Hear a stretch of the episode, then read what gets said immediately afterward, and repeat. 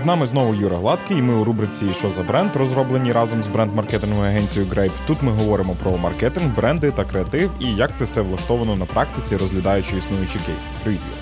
Привіт. Наша сьогоднішня розмова про кейс забудовника. Ну, така не найлегша ніша, насправді, яка існує на ринку. Ми зі спікерами у цьому випуску багато говоримо про стратегію, про бачення, філософію бренду. Чому всі ці речі критично важливі в сучасному маркетингу? Якщо ми говоримо про забудовників, бо люди не купують житло, вони купують стиль життя і ідеї свого життя. Де весь ці люди, ну, взагалі ці, ми всі, ми коли переїжджаємо в нове житло, тут є в тебе зазвичай два типові сценарії. Ти або інвестуєш, і тоді для тебе нерухомість – це інвестиція. Відповідно до інвестицій ти хочеш там, там безпечність, розумілість, доходність і так далі. А інше, коли ти хочеш жити в новому житлі, то для тебе це певний життєвий шлях, який ти пройшов, дуже з різних причин. Починаючи від того, що ти просто більше заробляєш і можеш більше дозволити, кращі умови для життя. Там, і ти очікуєш купити не просто квартиру чи будинок, ти очікуєш купити реально наступен рівень того, як ти будеш жити то життя в наступному періоді. Оточення своє, яке ти купуєш, якість там від матеріалів до дійсно там друзів, яких ти будеш зустрічати. І оце, це те, тому це завжди історія про ірраціональну покупку. Я часто дуже кажу, що вартість житла, ну там умовно, вартість квадратного метра, вона ірраціональна, вона як творчість. Бо не можна сьогодні пояснити, чому навіть дуже схожі за собою проекти мають настільки різну відмінність. Бо, повторюсь, люди не купують житло за раціональними факторами. Є певна база, все інше, тут маркетинг просто вирішує капітально те, чому одні проекти успішні бренди, а інші ні. Розкажи, чи існують е, взагалі поняття бренду без розуміння філософії, власного, без якогось стейтменту, та? Ну, тобто, в Авалона стейтмент, що він збудований з викликів, і він про це говорить, він готовий до цього. Чи можливо сучасному бренду вижити без такого стейтменту? Ну, дивись, бренд, взагалі, мені здається, не може бути стати брендом. Тобто торгова марка, яка запакована на рівні там навіть базового якогось дизайну, там організаційної моделі, бізнес-моделі, бізнес-ідеї. Якщо немає атрибутів бренду, а сюди належить один із цих стейтментів позиціонування, слогани, дескриптори, там цінності, місія, візія і так далі, це ще не бренд. Брендом компанії намагаються стати, коли вони, а, вижили, коли вони почали робити крутий продукт, який дійсно визнається і має цінність для споживачів. І тоді ти починаєш думати, окей, ми е, рухаємось, ми ростемо, ми точно робимо якісний продукт, який має цінність споживачів, що далі? І тоді ти починаєш думати про ці нові сенси. Є компанії, які від початку закладають сенси, щоб потім, ну, мовно, їх скоріше підсилювати. А є компанії, які після певного шляху, як це було з Авалоном, вони думають, дивіться, пройшов, ми пройшли певний шлях, змінився за цей час ринок, споживач, ми змінилися дуже сильно. І тому питання, а якими будуть наступні наші, як мінімум, там п'ять-десять років? З точки зору тих сенсів, які будуть керуватися нами, сенсів, які ми хочемо, щоб були закладені на рівні ДНК цього бренду, щоб розуміло і вся команда всередині, і наші клієнти. Бо, дивіться, в чому перевага компаній з історією, є з ким поговорити. І як з Авалоном.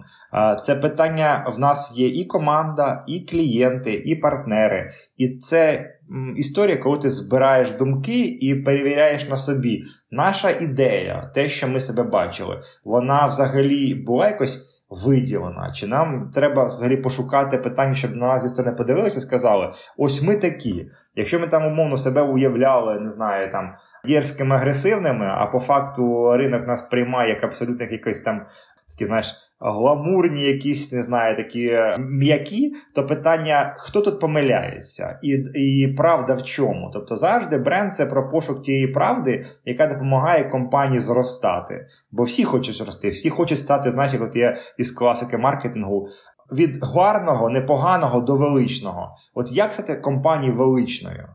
Без цих сенсів неможливо.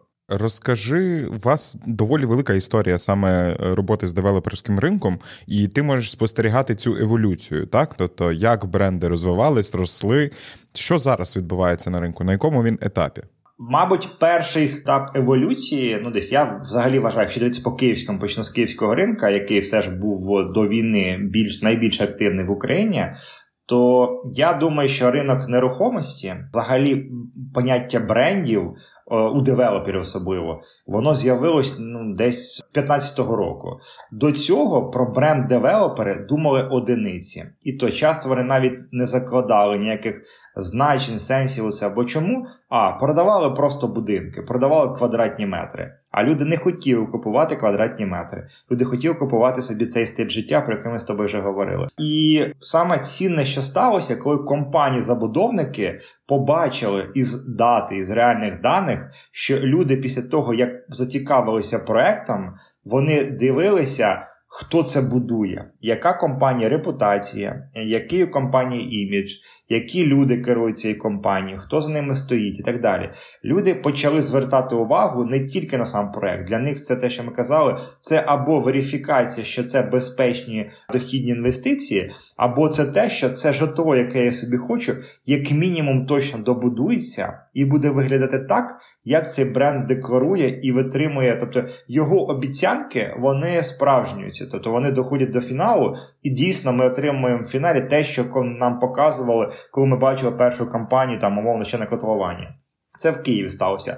Потім всі почали пакувати бренди нерухомості, почали ЖК перетворювати на бренди, почав, з'явився класичний маркетинговий підхід, коли там почали там, від продукту дійсно до комунікації все вивіряти. Це переклалось на бренди девелоперів. Але потім ковід і потім війна. І дивіться, що сталося, як на мене, найголовніше в цей період. Київ почав втрачати лідерство в маркетингу нерухомості. Зараз ми бачимо період, коли бренди забудовників із Львівського регіону, із заходу України, і ми бачимо зараз такі приклади на ринку, коли Київ мовчить, а Київ реально мовчить зараз, як мінімум, в багатоквартирному будівництві, інші компанії починають показувати, що ми тепер забираємо це наше це прапор переможців, прапор інноваторів, лідерів, які зараз першими завдяки людям відчули можливість рости. Бо зараз захід України дійсно дозволяє швидше, легше залучати інвестиції. І компанії це зрозуміли. Якщо так сталося історично, що ми можемо скористатися очікуваннями людей, які довіряють саме цій частинці України зараз свої гроші, то давайте розіграємо те, що з цього часу розіграли київські забудовники. Але з умовами нашого часу, коли продовжується війна, коли дійсно купа викликів стоїть перед компаніями, які мають саме в цей найскладніший час подовести, що наші обіцянки перетворяться на реальні дії. І ми добудуємо, ви отримуєте ключі від своїх квартир, від своїх будинків.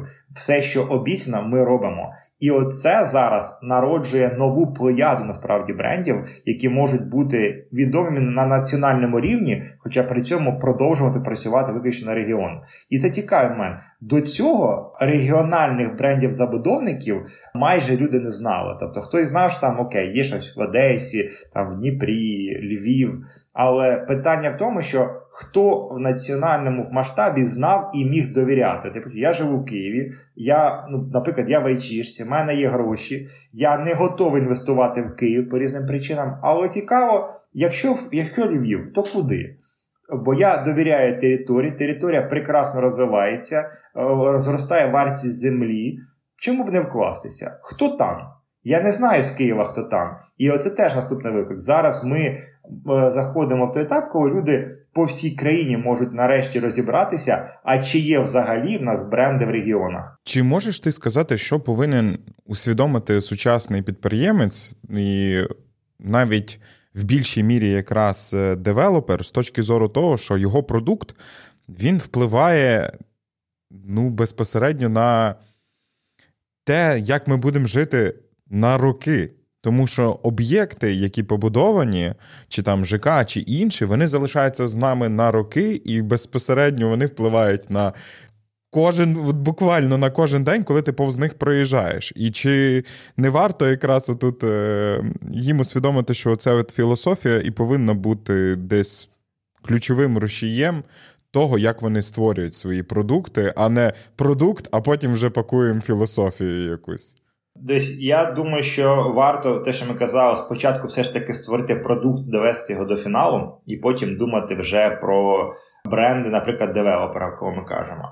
Це найбільша складність маркетингу нерухомості, що ти продаєш те, чого не існує і ще не буде довгий час. Це раз. По-друге, що те, що з'явиться, воно купу разів ще може змінитися, але при цьому не має змінюватись, бо людина як мінімум точно хоче отримати те, що вона побачила, можливо, в кращому вигляді. Але це, знаєш, історія картинки, коли ти коли продаєш розумний будинок, а в тебе будинок з'являється через два роки, то там той розум має бути, ти навіть не знаєш, який то розум буде. Тобто концепцію ти заклав, а наповнення ти не знаєш зараз. І це таки найбільше, що ти продаєш далеку перспективу завжди людям. І люди мають купувати перспективу.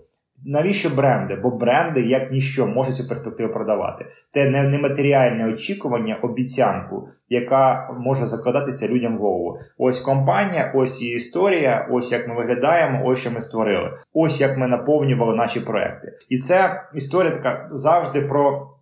Це маршрути, навіть не маршрути, а марафони. Це завжди марафонська, це не спринти. Девелопер – це бізнес, побудований на подолання цих марафонських дистанцій, які завжди там від моменту будівництва до заселення людей – це роки, завжди роки. Е, є проекти, коли, наприклад, і в нашій практиці ми займалися проектом, який мав реалізацію будівництва сім років. Тобто ти закладаєш на проект таку маркетингову стратегію, таку креативну платформу, яка має можливість сім років жити, змінюватись, наповнюватись і не повторюватись при цьому. І оце, знаєш, такі найбільші виклики саме девелоперів, що вони завжди працюють з дуже динамічними такими повідомленнями, повідомленнями, наповненням, які мають ці всі роки доносити людям. Але за класикою маркетингу нерухомості ми завжди маємо розуміти територію, тобто як ми її будемо змінювати, бо завжди девелопери перші, хто змінює, якісно впливає на зміну території. Від того, що з'являється там нова облагорожена територія, там, не знаю, бруківочка, красиві забори, якщо вона є, або просто красива будівля, вона автоматом запускає поруч появу нових бізнесів, які хочуть бути причетні до нових історій. Далі те, що в об'єкт, те, що всередині в нас буде, те, що зовні, те, що об'єкта, там архітектура, як це впливає на місто, як це змінює район, як це допомагає просувати, можливо, дійсно стати символом, можливо, всього міста, не тільки району. І це те, що можуть робити сьогодні девелопери. Вони мають співпрацювати з владою, бо дійсно, якщо ти корисний, якщо ти робиш щось нове для регіону, для району, ти точно можеш і це використовувати, і тебе будуть показувати як якісний приклад, які компанії в нас тут працюють. Тобто ти завжди, як девелопер, це історія великої кількості колаборацій і союзів. Бо коли ти розумієш, що твій продукт для сотень тисяч людей, це завжди про окрема таку, знаєш, якась мікро, мікрокультура, мікрокосмос, кластер. І це те, що потребує розуміння девелоперами, в принципі, урбаністики. Да? Тобто, наскільки ми можемо і маємо закладати розуміння, що будуть люди жити абсолютно різні. Там є очікування аудиторії, а є реальність, коли люди можуть заселяти особливо багатоквартирні будинки дуже різні. І це завжди робота з величезною кількістю невідомих факторів.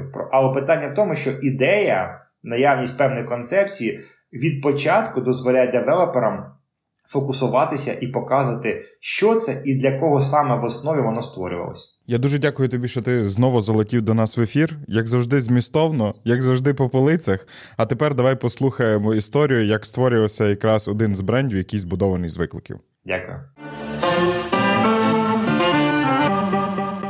А далі ми говоримо з Мартою Герус, маркетинг-директоркою львівської інвестиційно-девелоперської компанії «Avalon». Привіт, Марто. Привіт. Розкажи нам, яка історія все ж таки зараз на ринку девелоперів? Наскільки тобі подобається те, що відбувається? Ти все одно тримаєш руку на пульсі, ти бачиш, як люди розвиваються чи навпаки деградують в своїх комунікаціях, я маю на увазі. Звичайно. Ну, ситуація насправді зараз вже, мабуть, дещо стабілізувалася. І можна сказати, що вже всі зайняли якийсь певний такий рух кудись.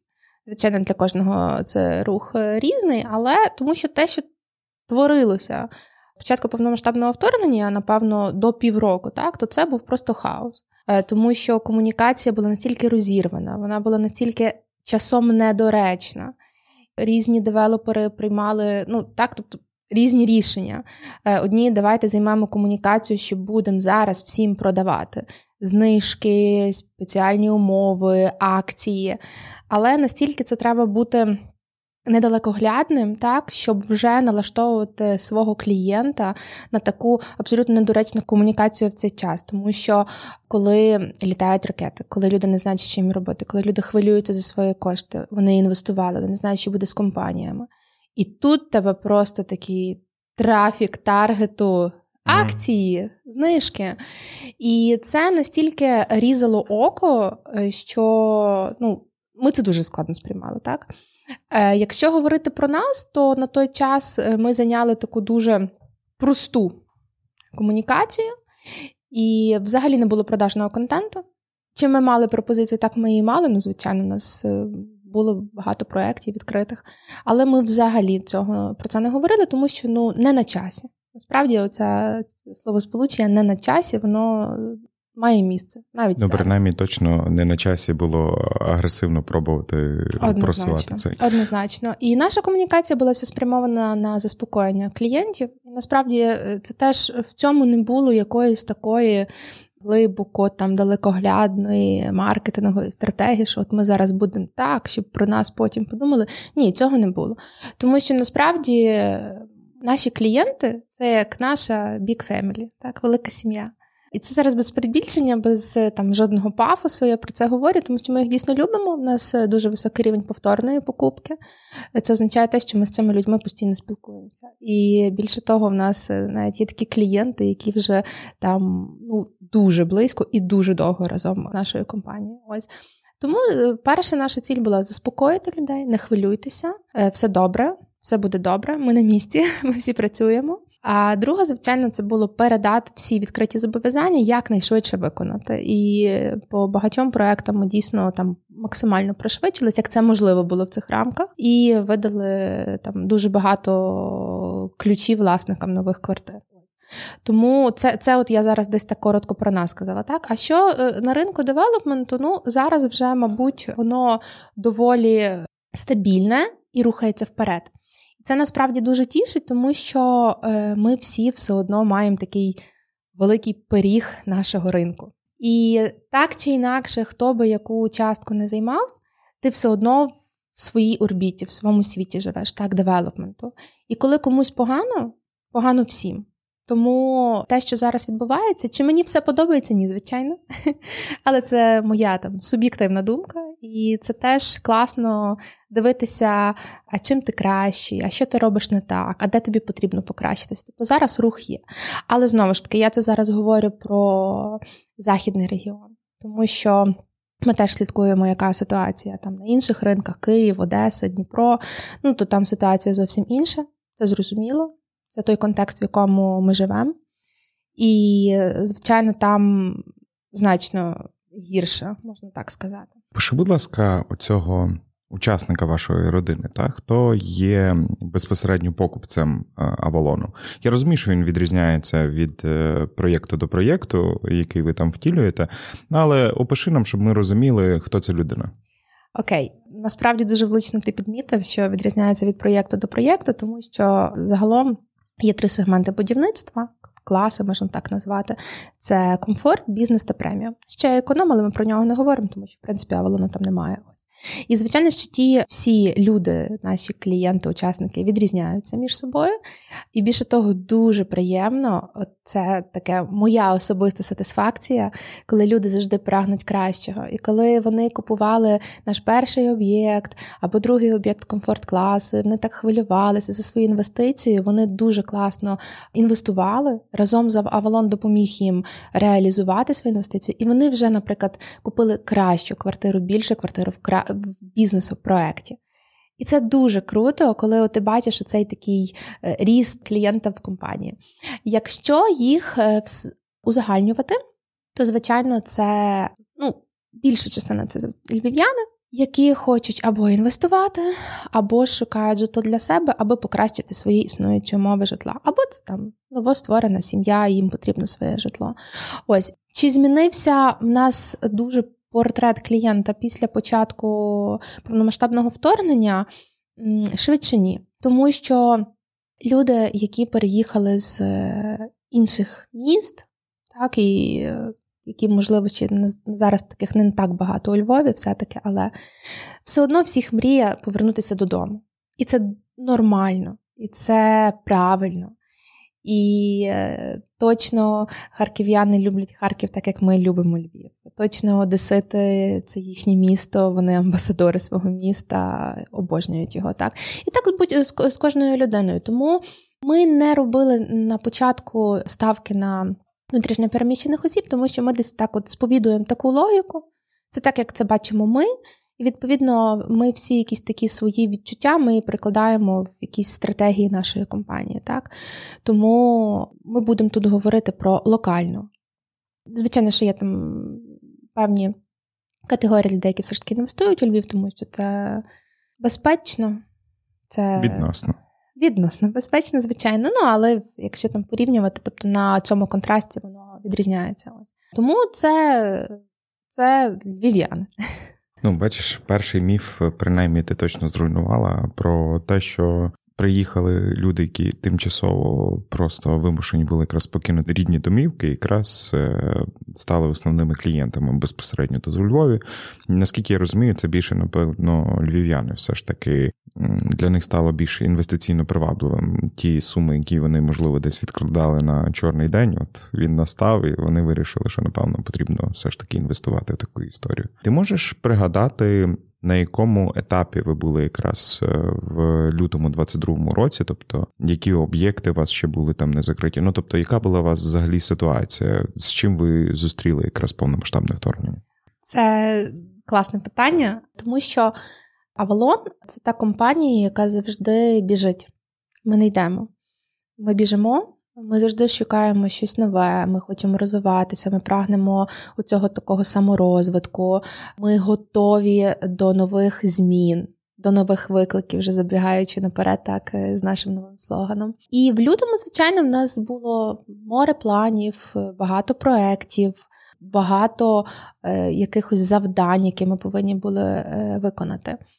І, мабуть, ну, дуже самонадіяно, але всі говорили, що буде війна, там певні розвідки інших країн нам про це говорили датами.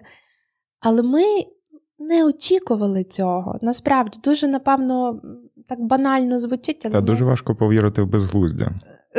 Власне, ми не очікували. І я дуже добре пам'ятаю, що... Такі, такі цікаві ситуації. Ну, звичайно, там ми живемо в певних планах і продажі, маркетингу. Завжди плануємо, так? І там в лютому в нас були певні плани реалізовувати. Ну, і такі в лютому на початку почало хитати трошки цю лодку, і клієнти там відкладали купівлю квартири, дехто там продовжував бронювання, тому що переживали, і всі чекали шістнадцятого лютого. І я пам'ятаю, що ну, ми ще заспокоювали, ну дивіться, та, що б не сталося, ми надійна компанія, все буде добре. Ну, ні, люди там тікали. І шістнадцятого зранку всі прокинулися, все добре, Україна mm. цвіте, процвітає, все розвивається. І з шістнадцятого по двадцять третє, так, в нас люди приходили, купували, бронювали, тобто активно... От наших людей, принаймні тих клієнтів в той період, якщо вони це будуть чути, я дуже щаслива, що вони вже зараз спокійні, так, тому що дійсно все закінчилось добре, хоча я їм тоді не заздрю, дійсно, ну, хвилювались люди. І з шістнадцятого по двадцять третє в нас такий прям був бум. Тобто всі, ну, не буде війни, то щось там говорили і, і нічого не збулося. А двадцять четвертого, звичайно, все змінилося. Хоча ми працювали, ми були на роботі, ми відповідали... Просто практично двадцять чотири на сім менеджери з продажу, топ-менеджмент, будь-хто, хто є працівник компанії, він комунікував з клієнтами в той чи інший спосіб, щоб заспокоїти. І більше того, в нас контакт-центр, працівниця, в неї двоє дітей, паніка, хаос, звичайно, вона відповідальність дітей, вона хвилювалася. І вона стояла вісімнадцять годин в черзі, черзі до Польщі, і вона була на лінії. Тобто це, ну, настільки... Цікаво, відданість компанії. Це дуже круто, це, це відданість, і це така не про... Тобто її... Це навіть не про заставити людину, так? Ну, тому що двадцять четвертого когось щось заставити, це було практично нереально. Це відключаються будь-які... Ну, це включається, точніше, такий людський інстинкт самозбереження, так? Мені все одно, я хочу жити. І, і це паніка, звичайно, хаос і паніка. Ось. І вона дійсно це там робила за власним бажанням, ну тому що ми відповідальні за тих, з ким ми працюємо, ми відповідальні за тих людей, кому ми щось пообіцяли. І це, це не купити, не применшуючи важливість, так, там, я не знаю, якийсь шоколадний батончик. Це віддати величезну суму, яку ти, можливо, збирав все своє життя. Тому це про відповідальність, точно. І ми завжди ставимося з величезною відповідальністю до інвестицій наших клієнтів, тому що, ну, це дуже відповідально. Ми з тобою сьогодні тут зібралися якраз поговорити про ті чи інші рішення, зміни. І основна ключова зміна, та, зміна вашої філософії, ну, напевно, не зміна вашої філософії, а більше якесь там більш яскраве бачення, бачення. його, так? Тобто зараз... Збудований з викликів – це якраз нове гасло компанії, чи там групи компанії, якщо правильно говорити, Авалону. І з яким все ж таки викликом ви прийшли до цих змін? Тобто, які завдання ви ставили перед партнерами безпосередньо перед тим, як ви прийняли рішення? Ну, ми з тобою перед цим записом говорили, що... Ну, напевно, безглуздо очікувати те, що коли все змінюється навколо, не потрібно змінюватися самому, так? І от якраз розкажи про ті виклики, які стояли перед вами. Так, ну, взагалі, як ця ідея до нас прийшла, те, що, як ти правильно підмітив, так, безглуздо було робити вигляд, що нічого не змінилося. Тому що, напевно, в житті не так багато моментів кожного, коли все може змінитися в один день. І двадцять четверте лютого для багатьох людей стало тим днем, коли... Можливо, не все, не у всіх все, так? Але змінилося. Змінився ти, змінився контекст, і більше ніколи не буде як раніше, якби це сумно не було. І на початку, звичайно, робота – це був такий острів безпеки. Чому? Тому що в тебе був план. В повному вирі, вирі подій, хаосу, повної невідомості, що буде завтра.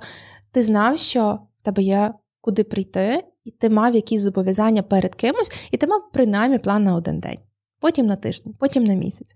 І коли це, це планування, воно врегулювалося, ми зрозуміли, що, ну, немає часу чекати, тому що ми вибудовуємо нашу комунікацію насправді доволі щиро.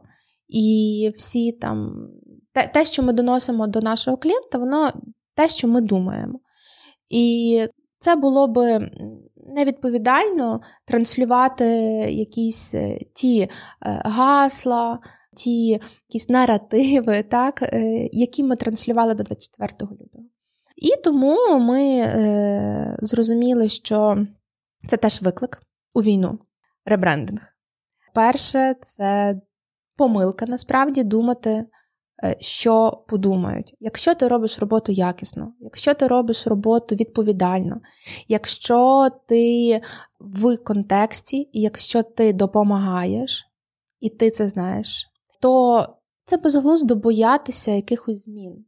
Тому що, якщо вони об'єктивні, так? І це було викликом для нас прийняти рішення, давайте все ж таки робити. Але ми його прийняли. Ми прийняли рішення, що давайте все ж таки робити, змінювати комунікацію, зміню, змінювати цей tone of voice, тому що, тому що він змінився всюди. Він змінився в держави. Дуже класно спостерігати, як засоби масової інформації теж змінювали так свою комунікацію, як державні органи навіть змінювали свою комунікацію. І це логічно, це нормально і це правильно. Тому виклик був оцей, все ж таки, прийняти рішення. А далі нам пощастило працювати з командою Grape. У нас стався такий класний меч, тому що нам дуже важливо працювати з тими людьми, з ким, кого хочеться обійняти. Угу. То команда, учасники команди Grape – це ті люди, які хочеться обійняти. Ми на одній хвилі, в нас одразу... Розумієш, коли немає такого особистісного контакту, коли немає якогось людського, емоційного, нічого не народиться класного. Можна заставити, можна зробити, можна зробити методологічно все ідеально правильно, можна розписати маркетингову стратегію від А до Я, як вона має бути, але не летить. Ну, тому що там немає вкладеної любові, якогось емоційного конекту.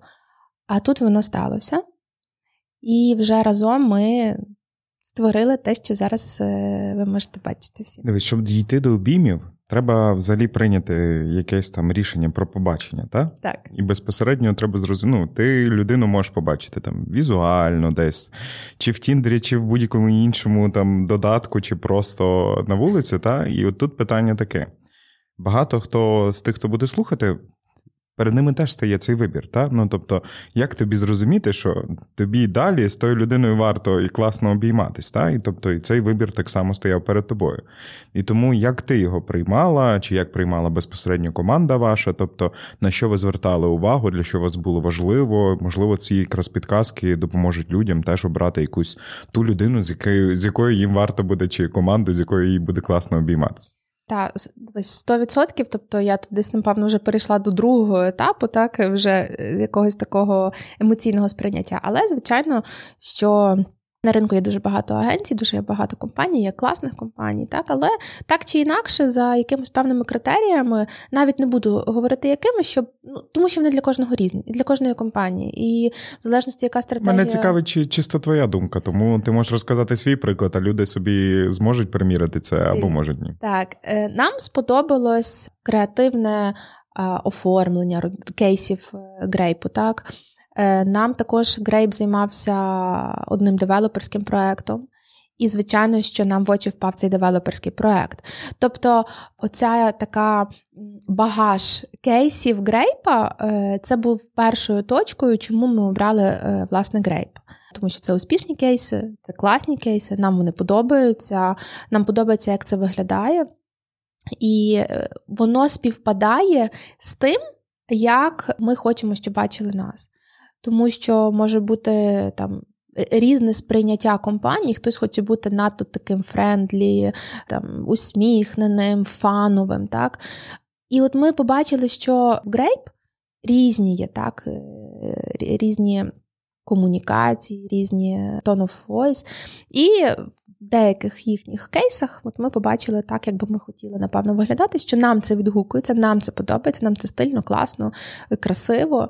І тому ми звернулися, власне, до команди з тим, щоб давайте співпрацювати. Що ж ви хотіли насамперед якраз донести до майбутніх чи теперішніх якраз учасників вашої сім'ї Авалону? Тобто, як ставилися завдання? Тобто, що ж, чи, чи розуміла ти от приблизно те, що би ти хотіла бачити на фіналі?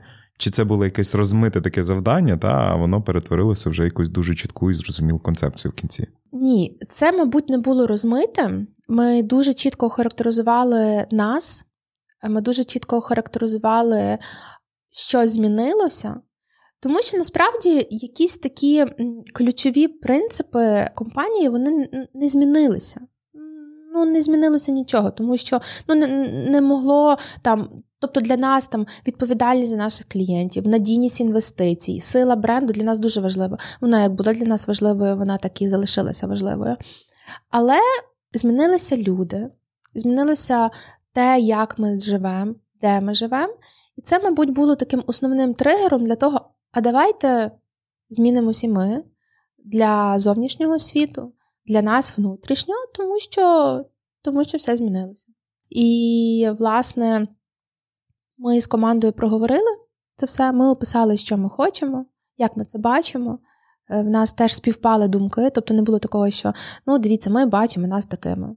А команда каже, ну, але ви ж зовсім інакші. Тобто цього не було. Це був якийсь такий крутий симбіоз людей, які на одній хвилі. Тому якось так. Давай будемо відверті. Насправді, ми вже говорили з колегами якраз з Grape, не тільки. За останній час це трішки змінилося, але зазвичай з девелопера побудувати лавмарк доволі дуже важко. Дуже. На жаль, скажімо так, історія там, і контекст безпосередньо девелоперів в країні, часто він якраз викликає негативну думку в людей. І створити щось дійсно успішне і донести цінності до людей – це дуже-дуже важко. І тому питання до тебе, як все ж таки вам вдається прориватись, скажімо так, до людей, та? Ну, тобто, які основні чинники, на твою думку, все ж таки впливають на те, що проєкт не закрився на одному, там, десь на пороховій чи, mm-hmm. чи десь іншому об'єкті і так далі, а він розвивається, він розвиває місто безпосередньо, і тому мені цікаво, що ти думаєш, що от основне таке втримує вас, і, можливо, ви якраз на шляху до побудови лавмарку. Тим більше для деяких людей це точно так, бо ти говориш, що вони так. дуже часто приходять до вас назад? Складне питання, тому що, напевно, одне єдине, що потрібно розуміти, так, і якщо ти там розвиваєш свій бренд, це постійний розвиток. І постійно немає якоїсь формули, як зробити лавмарк, це точно. Немає формули, як зробити так, щоб всі були задоволені, тому що це неможливо. Немає там на сто відсотків задоволеного пулу клієнтів. Так? Завжди комусь щось буде не так. Але є, власне, переконання команди і, власне, стратегія команди постійного розвитку. Вчитись на помилках, насправді також. Як би не було сумно, але це правда. В нас теж є помилки. Але це нормально, тому що помиляються всі. І якщо ти правильні робиш висновки після цього, ти покращуєшся, так? І це от постійно цей от рух вперед, постійно якась така генерація нових ідей, які ми втілюємо в наші проекти, вона, вона нас рухає, так? І якщо говорити взагалі про девелоперів, це складний бізнес, мабуть, тим, що дуже часто ми залежні від інших людей, від підрядників. Але ти ж не будеш говорити, слухайте, ну дивіться, ми ж тут все класно зробили, ми ж дуже прикольні. Але от підрядники погані. Ну, це, це не рівень, принаймні, компанії нашої, так? Тому, власне, люди, люди і ще раз люди, з яких все починається, з якими все закінчується, це є основним якимось таким механізмом роботи девелопера. І, на щастя, ми дуже вже маємо багато проєктів, дуже багато чого прийшли. У нас вже якісь вироблені оці висновки на і, і, і досвід минулих періодів. Ми десь розуміємо, що не варто, щоб там не зробити помилок в майбутньому. І таким чином ми постійно намагаємося оновлюватися. Якщо матеріали, то більш якісні. Зараз, на щастя, про це вже можна говорити, тому що коли на початку повномасштабного вторгнення, так, там у нас були проблеми з деякими матеріалами, тому що фізично це були вже окуповані території, фізично розбили заводи. І тут тобі потрібно будувати, виконувати свої зобов'язання, а ти не маєш де, тому що ці ланцюжки постачання ще не налагоджені. Не налагоджена комунікація внутрішня, так, хто ми, що ми, що нам потрібно, чи ця специфікація, чи ми зможемо половину будинку зробити так, а половину будинку зробити так. І це була колосальна пророблена внутрішня робота, яку клієнт навіть, напевно, не зрозумів, що так сталося, хоча наші клієнти доволі розуміють, так, і коли були там, ну, дійсно в деяких проєктах ми десь отримували через, власне, військові дії, активні військові дії, вони це все розуміли. Тут дійсно дякуємо нашим клієнтам за те, що вони такі розуміючі. Тому от ці всі речі, там, покращення якості, пошук нових підрядників, десь нове візуальне, там, створ, створення нового візуального типу будинків, так? От воно, воно все, мабуть, нас рухає вперед, воно нам дозволяє бути тим, ким ми є.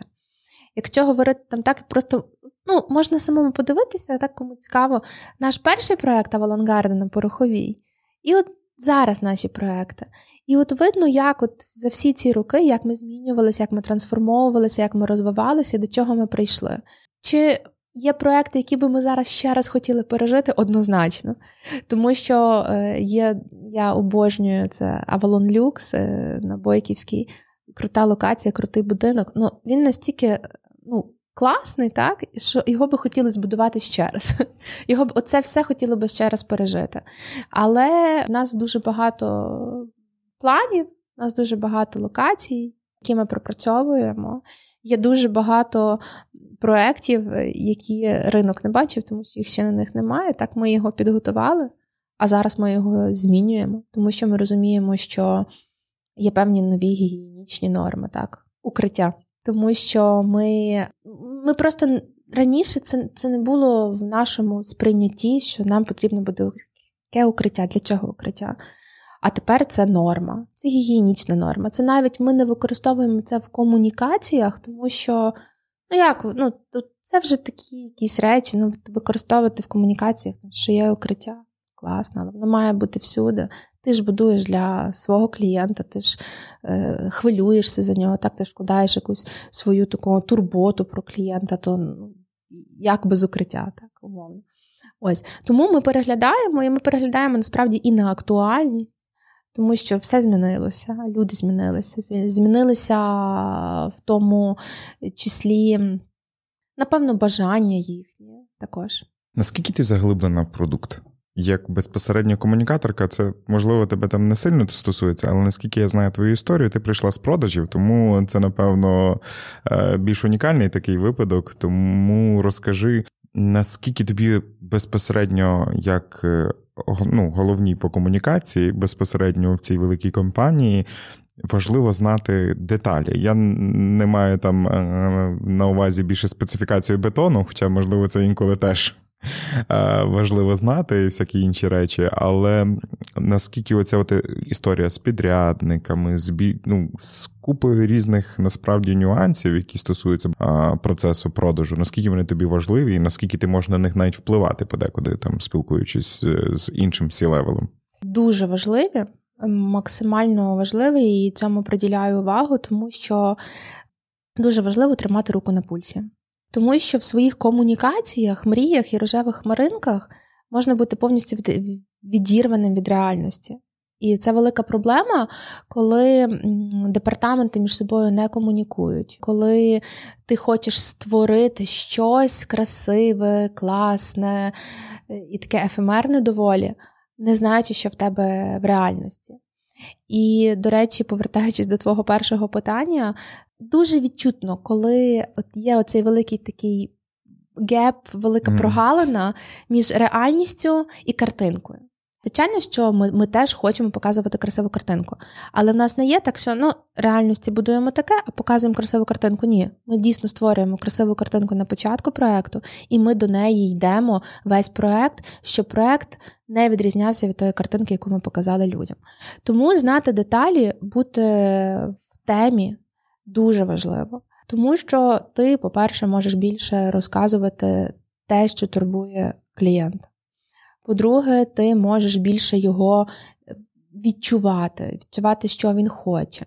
Ти, зрештою, навіть розумієш, де може бути якась певна затримка, незручність, і ти можеш теж грати на випередження, попереджати про це, говорити, що там є якісь певні ситуації. Тому це дуже важливо, бо ну, красива картинка – це класно, але воно з часом набридає. І мені дуже подобається, що зараз, мабуть, якось загострилося оце сприйняття справжньості, щирості. От люди хочуть, щоб не було масок. Тому що, мабуть, ти розумієш, що життя дуже таке швидке, швидкоплинне, все може змінитися, і ти не хочеш у цього зайвого якогось там інфошуму, mm. красивого, але нереального, нещирого, так? Тому ми дещо теж насправді трансформуємося. Я не можу сказати, що там от ми так завжди працювали. Ні, звичайно. Ну, тобто були в нас там певні стратегії розвитку, певні стратегії комунікації. Але зараз ми зайняли таку стратегію, що ми навіть інколи менше говоримо, а більше робимо, тому що це приємний бонус. І дуже приємно, коли от в червні ми передавали один проект наш клієнтам, робили огляди. Ми завжди з оглядів робимо таке міні-свято, ну, тому що це свято. Людина інвестувала, прийшла в свою квартиру, побачила. І так круто, коли ти от бачиш ці, цих людей, коли вони купують, вони хвилюються, вони не знають, як буде. І на виході от вони такі щасливі. Вау, так класно, це дійсно наш під'їзд, він такий гарний. Так, тобто ми от створюємо якісь такі нові тренди зон загального користування, місць загального користування. Ми привчаємо людей до чогось нового, якісно нового. Тому що, якщо говорити раніше, так, ну, ти живеш в якійсь квартирі, ти хочеш її покращити. Ну, ти, ти обирав, ну, я зараз говорю, звичайно, за нульові. Ну, ти обирав, покращення квартири це було, ну, максимум район, і більша площа. Mm-hmm. Все. Всі місця загального користування практично однакові, ліфти практично однакові. Тобто ти міг змінити картинку там, вигляду з вікна і площу, щоб в тебе було більше простору. Ну, це так, я зараз, звичайно, узагальнила це все, тому що і австрійські люкси були, і теж таки були перші преміальні проекти, вони дещо відрізнялися, але загально це так. Зараз ж ні, ти вже можеш якісно там, змінити своє житло, з панельного будинку переїхати, там, найвищий будинок Львова, так, з супершвидкісним ліфтом, з красивим МЗК, з консьєржем, в правильному сприйнятті слова консьєрж. Тобто не якась бабуся чи дідусь, який сидить там як в гуртожитках і типу, ага, ти після дванадцятої не заходь, а з дійсно повноцінним там змістом слова консьєрж. Трохи дискусійне завжди питання, але ви отримали нове обличчя, ви отримали нову філософію, нове бачення, і як все ж таки виміряти ефект від цього? Чи був у вас план, як ви це могли виміряти? Чи для вас був безпосередньо важливим акт цієї дії, щоб ви отримали це нове обличчя, щоб люди привикали до цієї нової філософії? Чи це можливо виміряти якимись натуральними цифрами або якимось там натуральним баченням безпосередньо успішності цієї кампанії? Можна. Ми будемо це робити, але це найбільше це показує історія, так? Тобто тільки історія і певний проміжок часу зможе нам показати наш рух. Ми його відчуваємо. Це дуже інтуїтивно. От там маркетинг, продажі, бренд – це дуже інтуїтивні, дуже, це такий живий організм. І ти його відчуваєш. Інтуїтивно я точно знаю, я впевнена, тому що я живу в цьому, що ми на правильному шляху. Нам подобається, клієнту подобається. Але для того, щоб бути впевненими, то це історія, це математика, яка покаже всі цифри, так, і ми на них зрозуміємо, тому що, на, на жаль, на щастя, ми не благодійна організація, звичайно, це комерційна, комерційна компанія, і ми теж спираємося на цифри. І це ж саме стосується бренду, так, тобто його впізнаваність, наскільки Avalon сприймається, наскільки люди його можуть охарактеризувати, наскільки в нього пов'язують по певних категоріях запитань, наскільки ми робимо дослідження так, наскільки це там ок, не ок, є там певні інші компанії, які роблять ці дослідження, тобто ми це все поєднуємо, ми це все аналізуємо, але про це ще дуже рано говорити, тобто станом на зараз ми жодних досліджень по тому, як ми провели ребрендинг, не робили, ну, тому що вони абсолютно зараз не мають ніякого значення. Це ще дуже мало часу пройшло. Ми провели ребрендинг на початку червня, і зараз ми, і більше того, це був тільки там перший етап ребрендингу, тому що в нас дуже багато є чого цікавого, у нас дуже багато ще і таких крутих інфоприводів, про які я зараз не можу говорити, але які ми будемо так поступово впроваджувати і про це говорити. Тому оця трансформація Авалону зараз це така маленька вершина айсбергу, яка під собою має далі дуже-дуже багато чого цікавого, дуже багато крутого і масштабного. Я думаю, що далі буде дуже цікаво. То ми будемо точно слідкувати і надихати з вами, але розкажи, чим надихаєшся ти?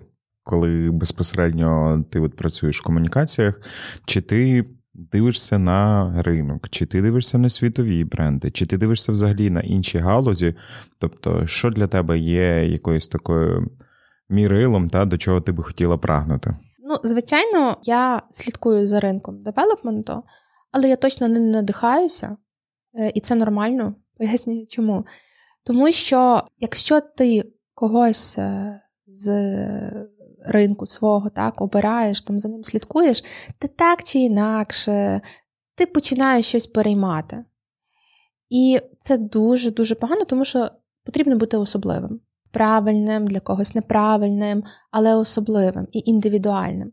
І коли ти обираєш когось, за ким ти слідкуєш, навіть якщо тобі здається, ну ні, ми ж такого робити не будемо, ти все одно десь переймаєш, тобі там мозок наш так влаштований, що він в якийсь момент саме цю інформацію, яку ти десь побачив, він тобі подає як свою інформацію. Ось, нам це дуже важливо залишити свою індивідуальність в комунікаціях, в позиціонуванні, в тому, як ми себе бачимо. А якщо говорити про там глобальніше, то, звичайно, мене зараз дуже надихають українські бренди. Особливо, коли їх порівнювати з неукраїнськими брендами, з іноземними, так, ти розумієш, наскільки ми круті. Тобто комунікація. Такі, мені дуже подобається, що українські бренди дуже скрупульозні до от свого там виявлення, так, свого сприйняття. І немає такого, ну, я зараз дуже узагальнюю, звичайно, що є різні бренди, але от ті, хто мені подобається, ну, ти деколи думаєш, вау, як це так можна зробити? Як це настільки якісно? Де вони вчилися? Де вони це читали? Так, то дуже. Ну, що говорити, якщо наші українські бренди дуже круто зараз визнаються всім світом, всім подобається, це супер стильно. І дизайнери наші, наскільки багато відомих людей, селебриті використовують, власне, українських дизайнерів. Наскільки дуже мені подобається зараз все, що зв'язано з такою нашою українською автентичністю, тому що певний час, звичайно, ж пропаганда своє робила, але це така сприймалась десь шароварщина, ну це таке, там ні, це не модно, не класно. А зараз от, починають от, просто витягувати по крупинках, по нитках якісь такі речі, які дійсно є нашою спадщиною.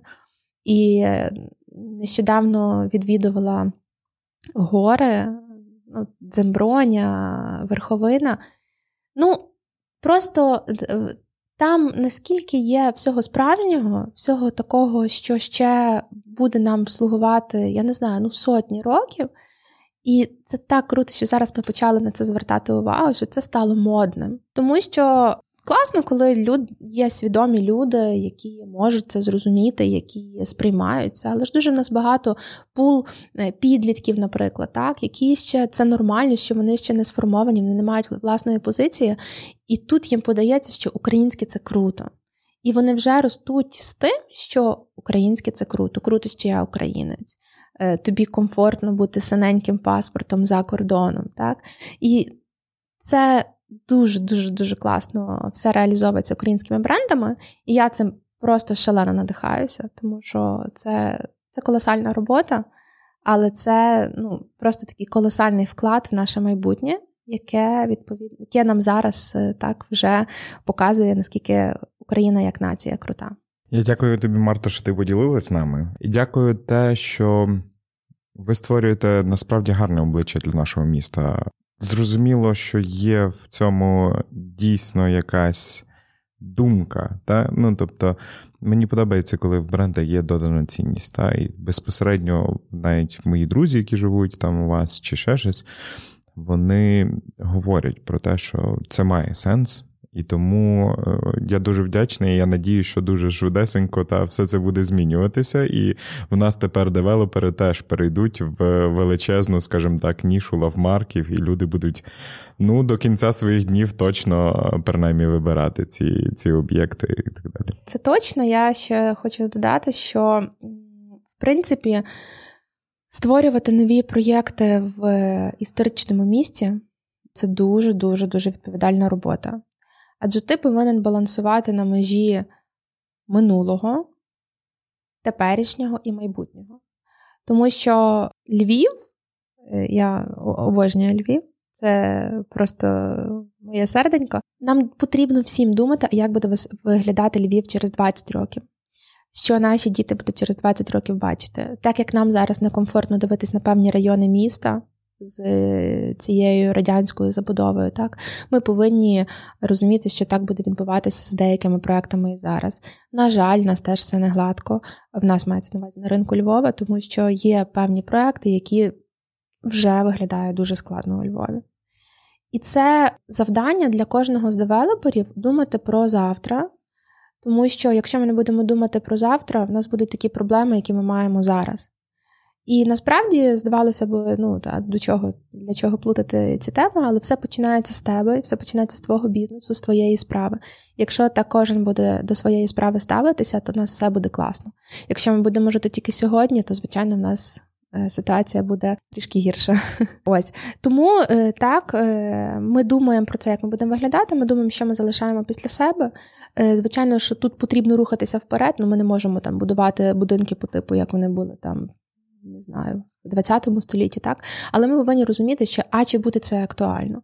Тому, якщо говорити про Avalon, ми використовуємо такі кольори неяскраві, ми використовуємо такі вічні, так? Тобто поєднання кольорів, поєднання форм, для того, аби цей проект, наша ця спадщина, була актуальною далі. Тому що це дуже важливо, як буде виглядати наше місто, коли там закінчиться війна, відкриються кордони, дуже буде багато хто відвідувати Україну. І це дуже важливо, як ми будемо виглядати, яка, яке в нас буде обличчя. І тому, власне, ми вже почали про це думати, і ми вже хочемо створювати такі проекти, які будуть викликати захоплення всіх, хто буде їх бачити. І ми будемо дійсно пишатися тим, що це такі проекти ми будуємо в нашому місті. Ну що ж, натхнення вам, натхнення нам, щоб приймати безпосередньо всі виклики і будувати з того щось нове. Дякую. Як створювалась нова філософія для Авалону, ми розпитаємо головного стратега Грейпу, який працював над її створенням, Андрія Чаплика. Зараз Андрій – діючий військовослужбовець Збройних сил України. Дивися, ми часто в містах стикаємося з тим, що коли ми бачимо якусь ту чи іншу рекламу в девелоперів, вона вся якась дуже-дуже сильно одноманітна, і, і, і нічого такого, за що може зачепитися око, його по факту немає. І тому я хотів запитати насамперед тебе, який, на твою думку, має бути креатив у девелоперів? Ну, дивись, варто зазначити, що я трішки випав з комунікації, так, за час мого перебування в Збройних силах, тому я однозначно не можу сказати, яка зараз комунікація у девелоперів. Так? Можливо, вони там вже щось нарешті придумали. Я тобі скажу, з креативом, ні. Так? Швидко все. Ні. Шкода. Ну, тим не менше, скажімо так, до моменту мого відходу в Збройні сили я вже спостерігав, навіть до початку повномасштабного вторгнення, я вже спостерігав певною мірою, що девелопери роблять впевнені кроки сторону креатива. Тобто вони не бояться бути сміливішими, вони не бояться бути банальними, тобто навпаки, вони бояться бути банальними. От, і частіше, все частіше почали звертатися саме до креативних агентств, які допомагали їм з комунікацією. Ну, це, мабуть, пов'язано з тим, що ринок розвивається, відповідно, якби дивувати теж хочеться, хочеться захопити свого споживача, відповідно, і рівень комунікації теж він росте. Щодо креативності як такої, новизни в комунікації для девелоперів, ну, на мій погляд, це все починається якби з ради директорів, якщо можна так сказати, з власників, от, з їхньої готовності насамперед. Наскільки вони готові бути сміливими в своїй комунікації, наскільки вони ну, готові бути десь навіть провокативними в своїй комунікації.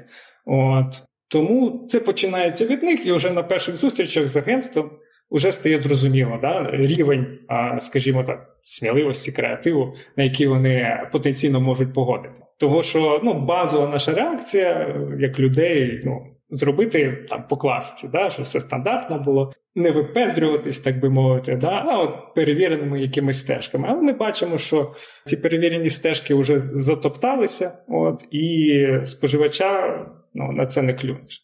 Споживач на це не клюне. От, тому з свого боку, я навпаки помічав, що вони стають дедалі сміливіші, дедалі, як це може, можна сказати, якісніші в своїй комунікації.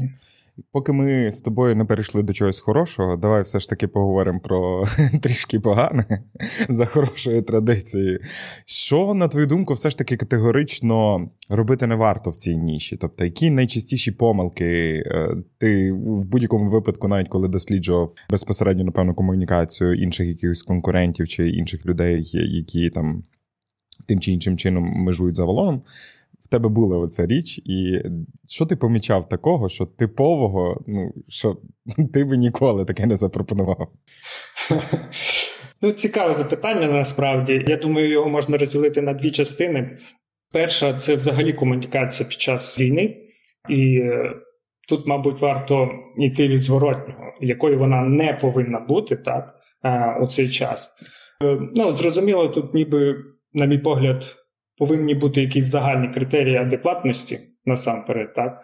А, і, на жаль, на жаль, це не береться, ну, до уваги тільки ринок девелоперів і нерухомості як такої, але ми бачимо, що взагалі а, на ринку, там, на інших ринках часто відчувається цей популізм, загравання на темі війни, і ну, мені особисто, як стратегу, це неприємно бачити.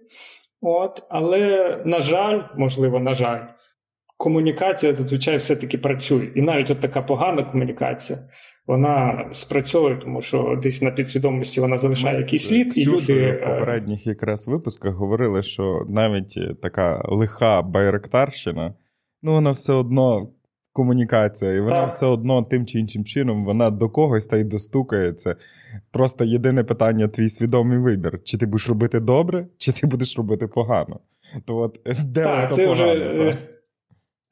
Це вже якби на відповідальність клієнта, агентства, так, які затверджують якісь рішення в комунікації. От, зрозуміло, що це от ця байрактарщина – це найпростіший, найочевидніший крок. І ну, життя цієї комунікації мінімальний. Він абсолютно нетривалий, але, скажімо, ну, мабуть, він все ж таки потрібен, щоб відрізнити е, дійсно хорошу комунікацію серед посередньої. Якщо стосовно, якщо розглядати, дякую. Якщо розглядати все-таки ринок нерухомості, то тут варто зазначити, що він дуже різний в плані нашої країни. Наша країна велика, і якщо порівнювати той самий Київ і, наприклад, там Івано-Франківськ, Чернівці, ну, Рівне, Дніпро, Львів, це все різні рівні зрілості ринку. Те, що може спрацювати в Києві, не спрацює там в тому ж Рівному. Те, що там працює у Львові, не працює у Дніпрі і так далі. Тобто тут треба бути уважним саме до локальності. От. І за час повномасштабки якраз ми спостерігаємо великий оцей потік людей, які змінюють своє місце проживання. От. І це було якраз відчутно під час роботи з Авалоном.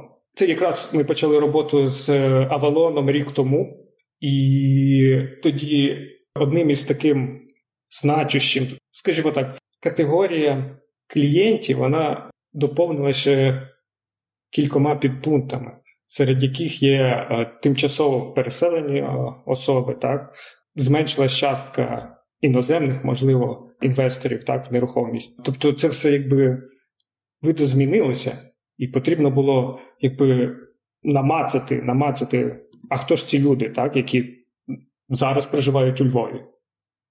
В більшій мірі, можливо, це і навіть не львів'яни насамперед.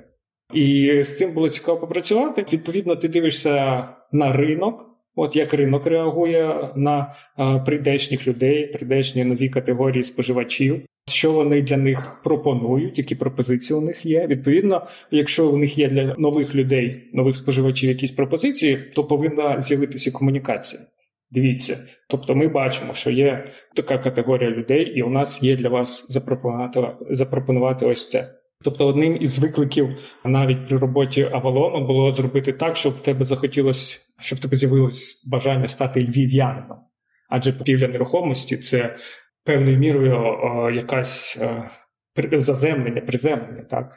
Ну, тобто ти, якщо ти обираєш його для життя, тобто певною мірою ти сподіваєшся, що наступне, там, найближче майбутнє ти проведеш, а, скажімо, в цьому місті. А можливо, і все наступне майбутнє, ніхто не знає. Повертаючись до комунікації і до того, що всі ринки різні, умовно, брати кожного міста, так, десь є сміливіші, уже де ринок розвиніший, ну, та сама столиця, то Львів на той момент активно розвивався, от через те, що, ну, багато переселенців було, і це відносно безпечна була територія нашої країни. І ми спостерігали теж певний бум. Можливо, не всі були готові до такого, але, тим не менш, що такого я спостерігав на той момент саме в плані комунікації, чого б я ніколи не запропонував. Ну, знову ж таки, оці банальні там щастя, здоров'я і так далі, які пропонують там щасливі сім'ї, і добробут, і оці всі кліше першого порядку в комунікації. Особливо, коли ці сім'ї часто роз'єднані. Назвемо це примітивною комунікацією. Мабуть, вона теж частково працює. От. Треба зважати, звісно, клас нерухомості, оскільки ну, це теж дуже залежить. От. І така тенденція, що чим там примітивніша комунікація, тим, звісно, і простіший клас. Чим вищий клас нерухомості, тим уже ну, потрібно, потрібно допрацьовувати, потрібно а, не обмежуватись там ідеями першого порядку, потрібно шукати якісь е, глибинні потреби людей і старатися їх закрити. Ну, але варто зазначити також, що ну, сама комунікація, її недостатня. Тобто ти маєш комунікувати про щось. Окей, ти комунікуєш про щось, людина це чує, і в неї, ну, навіть, якщо комунікація працює, в неї бажання перевірити, чи це дійсно так. І якщо вона приходить, перевіряє, а виявляється, що це ну, брехня, умовно кажучи, ну, то ключовий момент, мабуть, в комунікації – це те, що ти повинен відповідати за свої слова, і все. Ну, і комплексно працювати. Те, що ти, так, те, що ти скажеш, будь готовий на це відповісти. Так би мовити, будь готовим до перевірок своїх споживачів цих слів.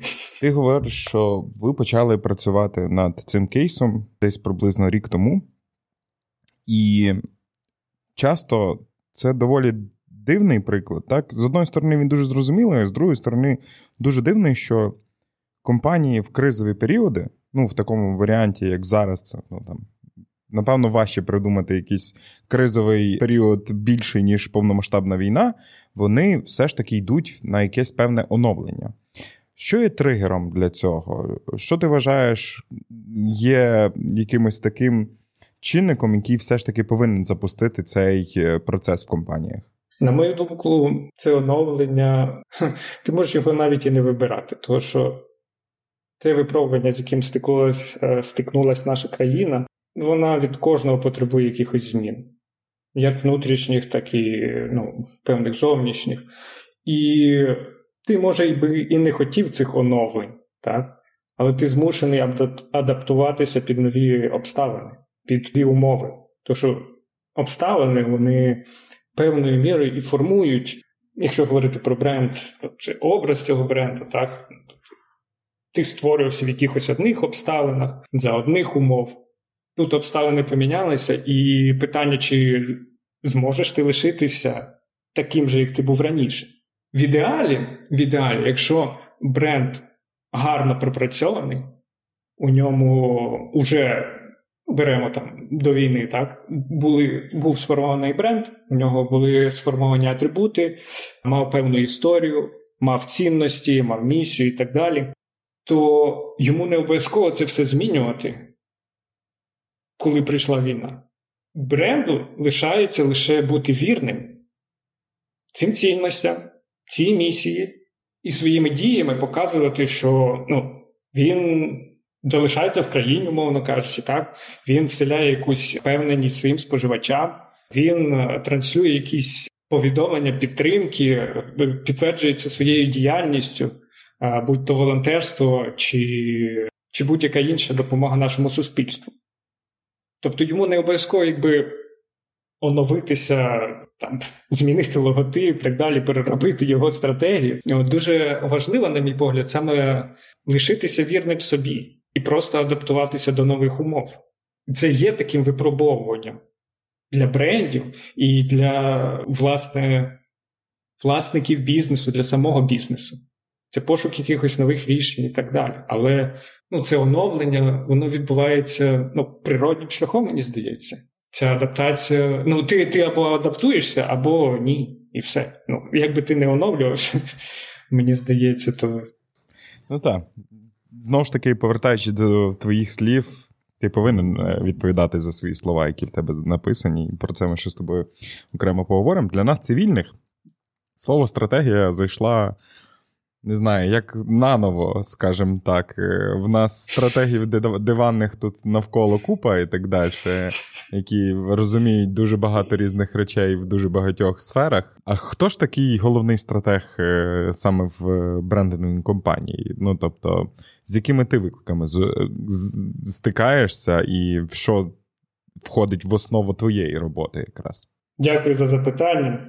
про диванних стратегів ти дуже влучно зауважив.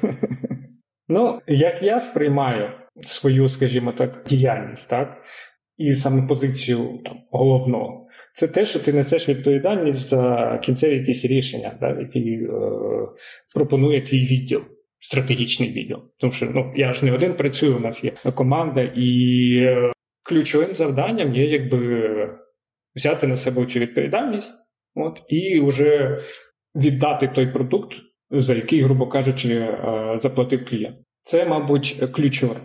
Далі можна заглиблюватись в питання, що таке саме цей продукт. Давай розберемо який, на кейси. Е... От у вас є безпосередньо продукт, який був наданий компанії Avalon, так? Що ви досліджували? Mm-hmm. Чим ви надихалися, щоб особливо створити ось такий бренд, яким зараз є якраз Avalon? Тут хотів би зазначити, що Avalon став для мене таким особливим проєктом через те, що він був крайнім якраз за час мого перебування в агентстві і подальшій мобілізації.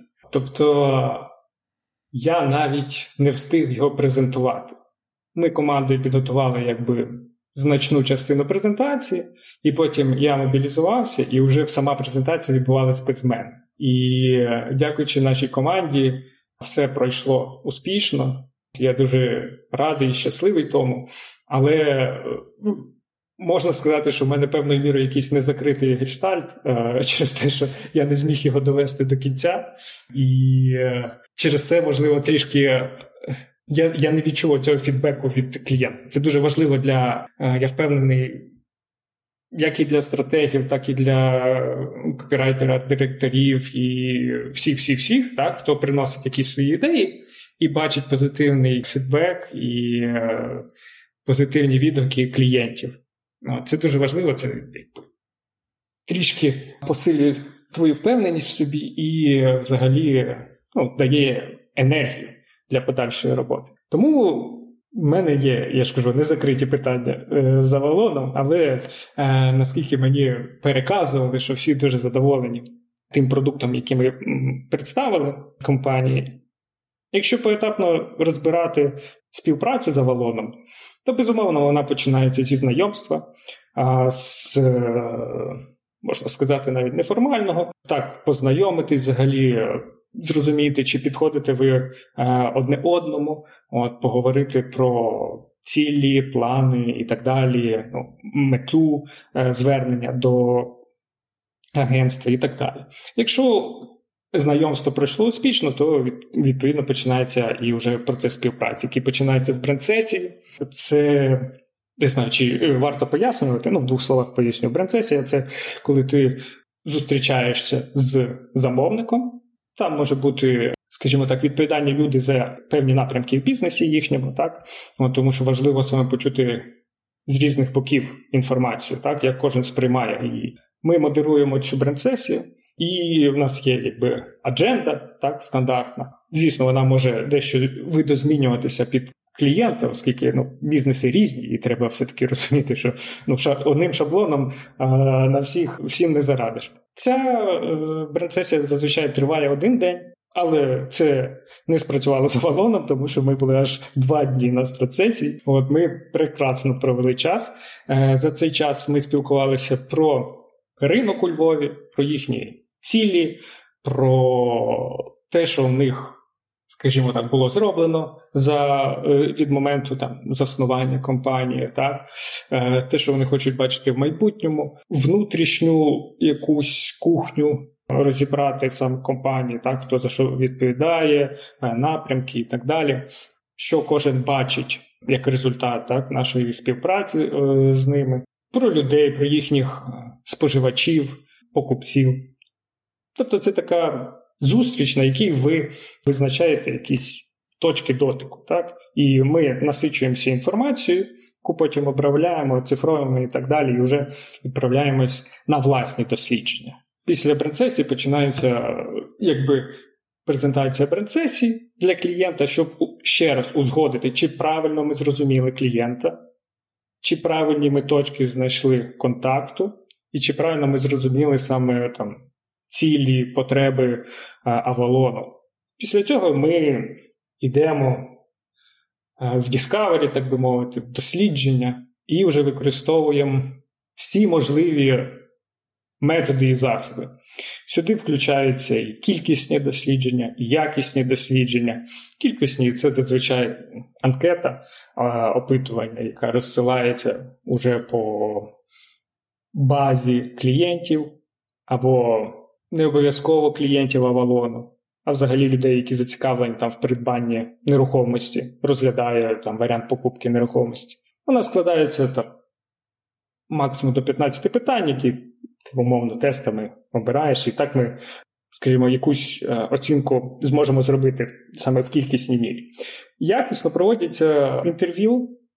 Ми досить багато провели інтерв'ю, як окремо з людьми, які працюють в Авалоні, як клієнтів Авалону і як людей, які не є клієнтами Авалону поки що.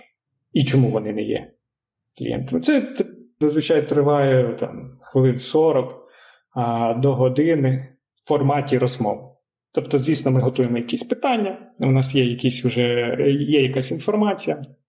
От, і нам просто цікаво а, познайомитись з людьми, дізнатися, чому саме Авалон, а чому взагалі ви у Львові живете і так далі. Ну, тобто, ці питання можуть бути різними. Дуже важливо, щоб люди просто не почувалися, не почували себе як на допиті. І все.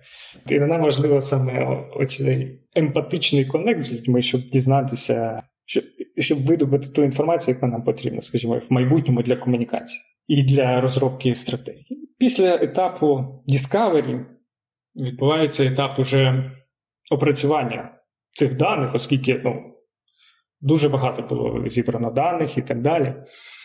І важливо, якби, пропустити їх через сито, от, відсіяти все зайве, або яке не буде використовуватися в подальшій роботі, і знайти той стержень, який стане основою для майбутньої стратегії Авалону. І це, мабуть, в контексті моєї ролі головного стратега є найскладнішим саме прийняти оце рішення. Оце буде стратегія Авалону. А це, мабуть, є найвідповідальнішим моментом. І одним із сам, самих таких, ну, не можу назвати це важким, оскільки це, ну, це, це моя робота. От, складнощі це так виникають. Скульптора. Всього лиш навсього все, що він робить, це забирає зайве. От і все. Та-та-та-та-та. Я ж це, знаєш, чим порівнюю? Зі складанням пазлів, але без розуміння кінцевої картинки, яку ти хочеш отримати. Ну, там. Того, що в тебе немає відповіді, в тебе є пазли. Ці частинки інформації, які ти повинен правильно з'єднати, і тільки тоді, ага, тобі відкриється оця картинка. Все, ти, типу, зрозумів. Тобто, якщо ти купуєш пазли, там є підсказка, картинка, яка вийде в кінці. І якщо в тебе руки з вірного місця виросли, то ти з тим впораєшся. Та? Але без цієї картинки, ну от спробуй типу скласти. Це значно більше часу на це піде. От. І це є таким, якби, ключовим, ключовою задачею саме як стратега для мене. От, відсіяти все зайве і знайти от саме ту ідею, на яку потім може нанизуватися різні рішення. Ще особливістю Авалону було те, що вони проводили ребрендинг саме для бренду девелопера.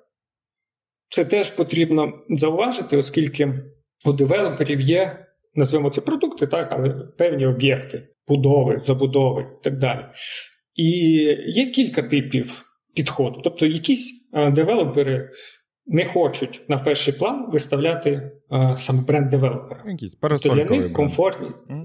Та, та, та. Для них комфортніше брати окремий, м, окремий комплекс, так, і просувати його. А ім'я девелопера десь там в нижньому куточку. Не на першому плані. Та, та, та. А є навпаки історія, коли, як ти кажеш, парасольковий бренд, так, і він насамперед транслюється, а в нього вже є якби свої певні продукти, різні за характером. Тобто таке сімейство утворюється. І при цьому підході важливо, важливо зауважити якраз, щоб ці продукти не конфліктували з брендом забудовника.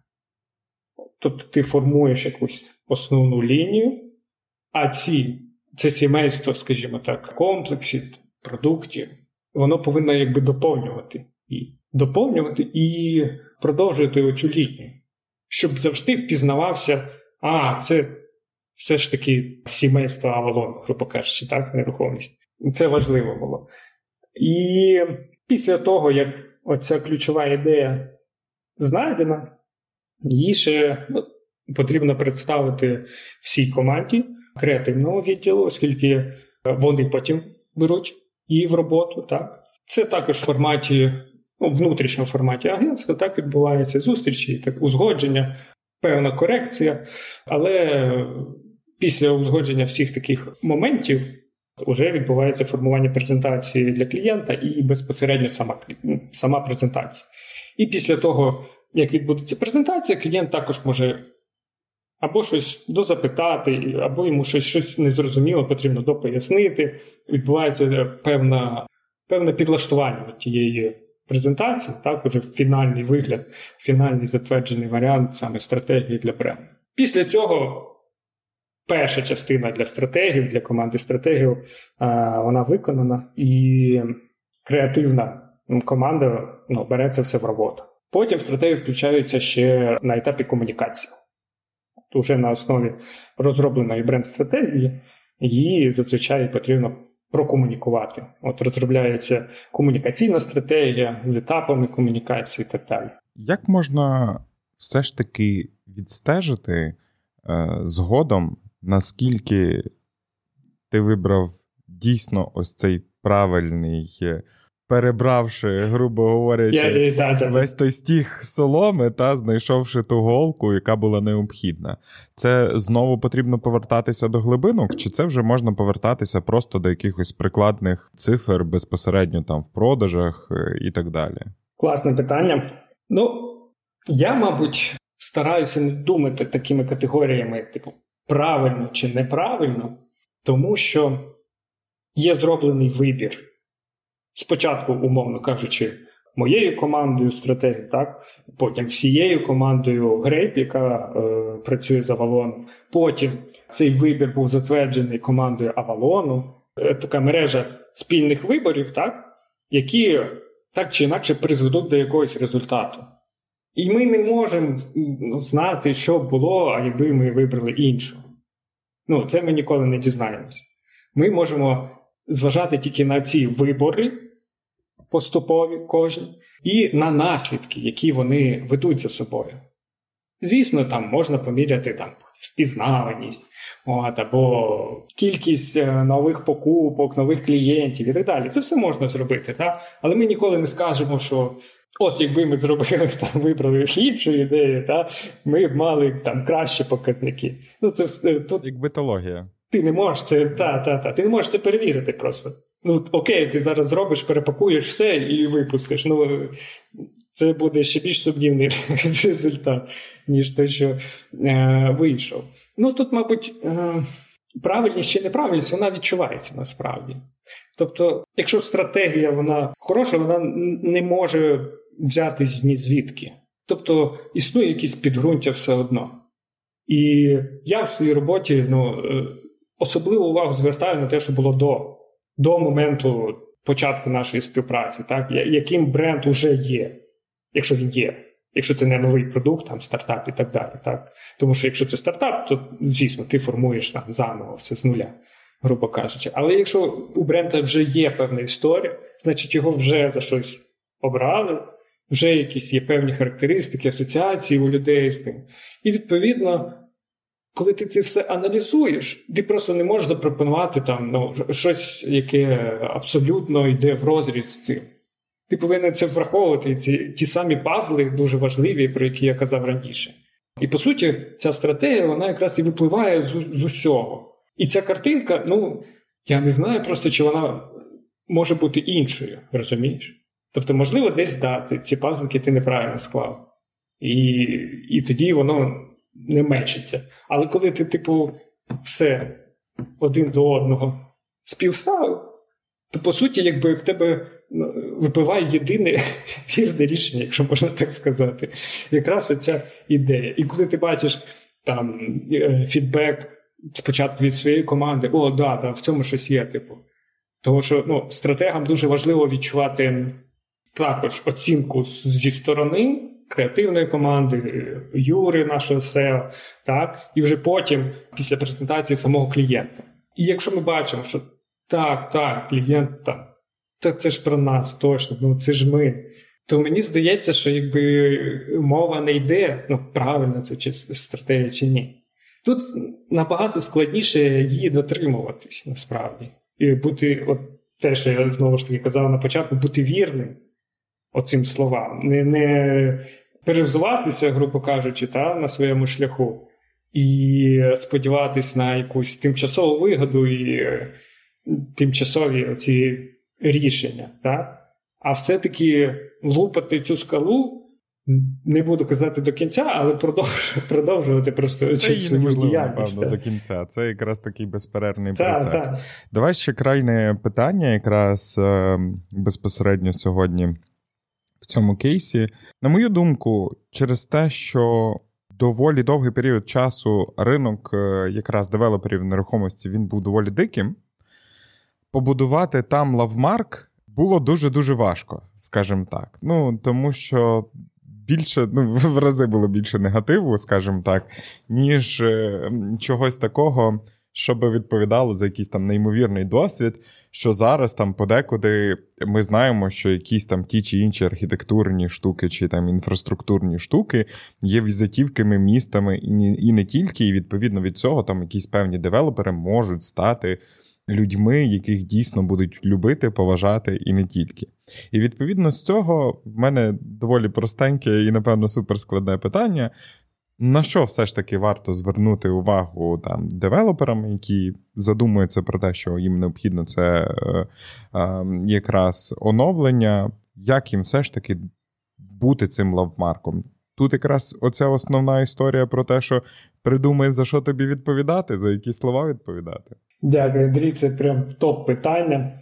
Це виклик складний для так, ну, кожного разу, коли ми стикаємося з нерухомістю, у людей є, є оця е, закарбована асоціація з нечесністю, недобропорядністю, махінаціями так далі.